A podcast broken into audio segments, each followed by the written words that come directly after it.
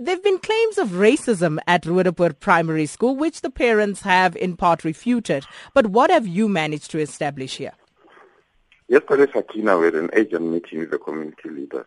Um, they presented an option, and we felt that it's a reasonable option. Um, and on the basis of that option, uh, I agreed to go and consult the executive, um, and they they went to consult uh, community leaders. We are convening this morning, um, and then we'll be in a position to to know indeed if the option that is currently on the table is acceptable to all parties. But what I can assure you, uh, the discussion yesterday were frank, open, robust, and honest. But we've got a resolution. There's an agreement and eyes on the table. Uh, it's an interim agreement, I must emphasize, um, that will allow us at least uh, to resolve the impasse finally and uh, find a solution that will assist all of us. But what I can't negotiate or compromise on, Sakina, is for children to be in class to be taught. Whatever agreement that is on the table, as long as children are not in class and being taught from today, uh, I will not accept whatever that is uh, currently on the table. But I can assure you, indeed, there is a resolution that is on the table, and uh, I don't want uh, to divulge it because uh, communities are still being consulted on that proposal. And when they agree, this morning we'll release the details of that agreement.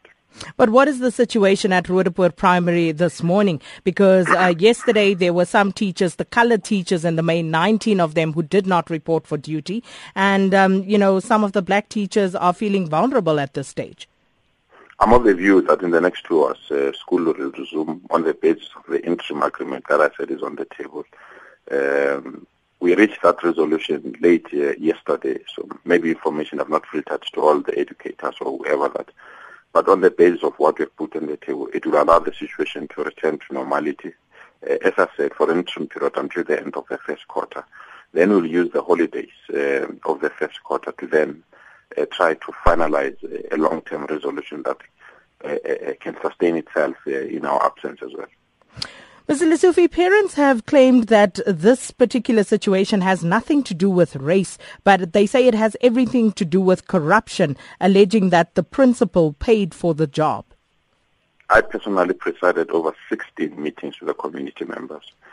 I personally appointed a forensic investigator uh, to, to, deal with the, the allegation. Uh, we then met uh, with the community leaders when the report was released and the community leaders indeed uh, gave their side of the story to the investigators. And the report is the subject of interpretation, and, and that's the reason why I say, with the agreement we have yesterday, now we'll be in a position to place that report uh, within a certain process. And when we release that report, South Africans will see uh, the content of that report and the issues that made people to feel the way they're feeling. Uh, but as I said, I, I have to jealously guard uh, this resolution because that's the only way that will allow children to be in class, and that's what I want. So if community members accept this resolution that we reached yesterday um, and they embrace it and learners are back in class, we'll then deal with all other issues, including the allegation of racism or financial mismanagement. Mr. Lesufi, also yesterday, um, uh, Corruption Watch issued a very uh, damning uh, report, and Gauteng in the main, you know, really stood out in that report. And um, David Lewis, the executive director of Corruption Watch, revealed that principals and SGB members were the main culprits when it came to corruption in schools, and that Gauteng was possibly worst hit by all of this, Johannesburg in the main. It's an affirmation of what we're suspecting, Sakina, to be quite frank. Uh, but I've already, we've already requested the team that is dealing with our forensic investigation are investigating literally 80% of our schools on the basis of that report. Secondly, uh, I had a meeting with the Competition Commission. the level of corruption that the Corruption Watch is raising are three in the main.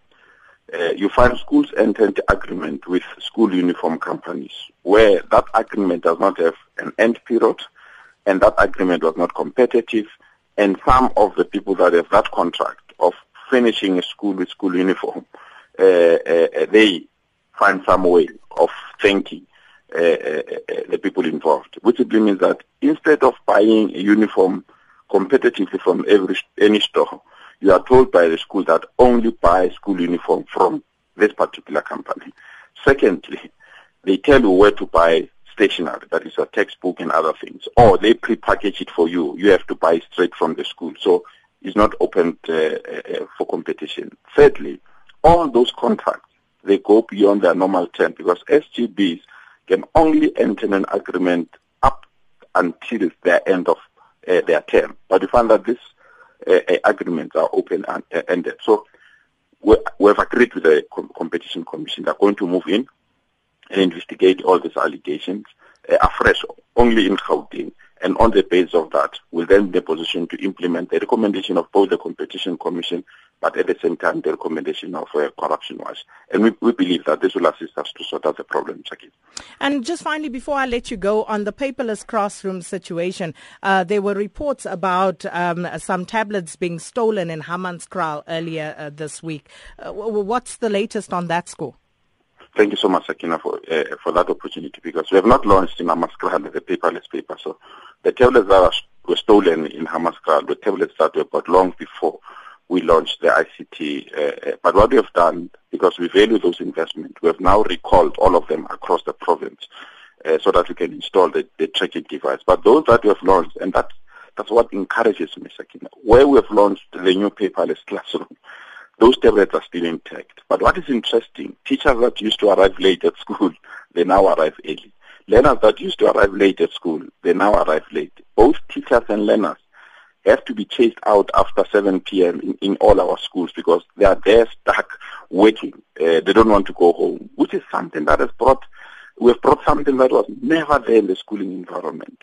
I met those learners two days ago just to check progress where they are.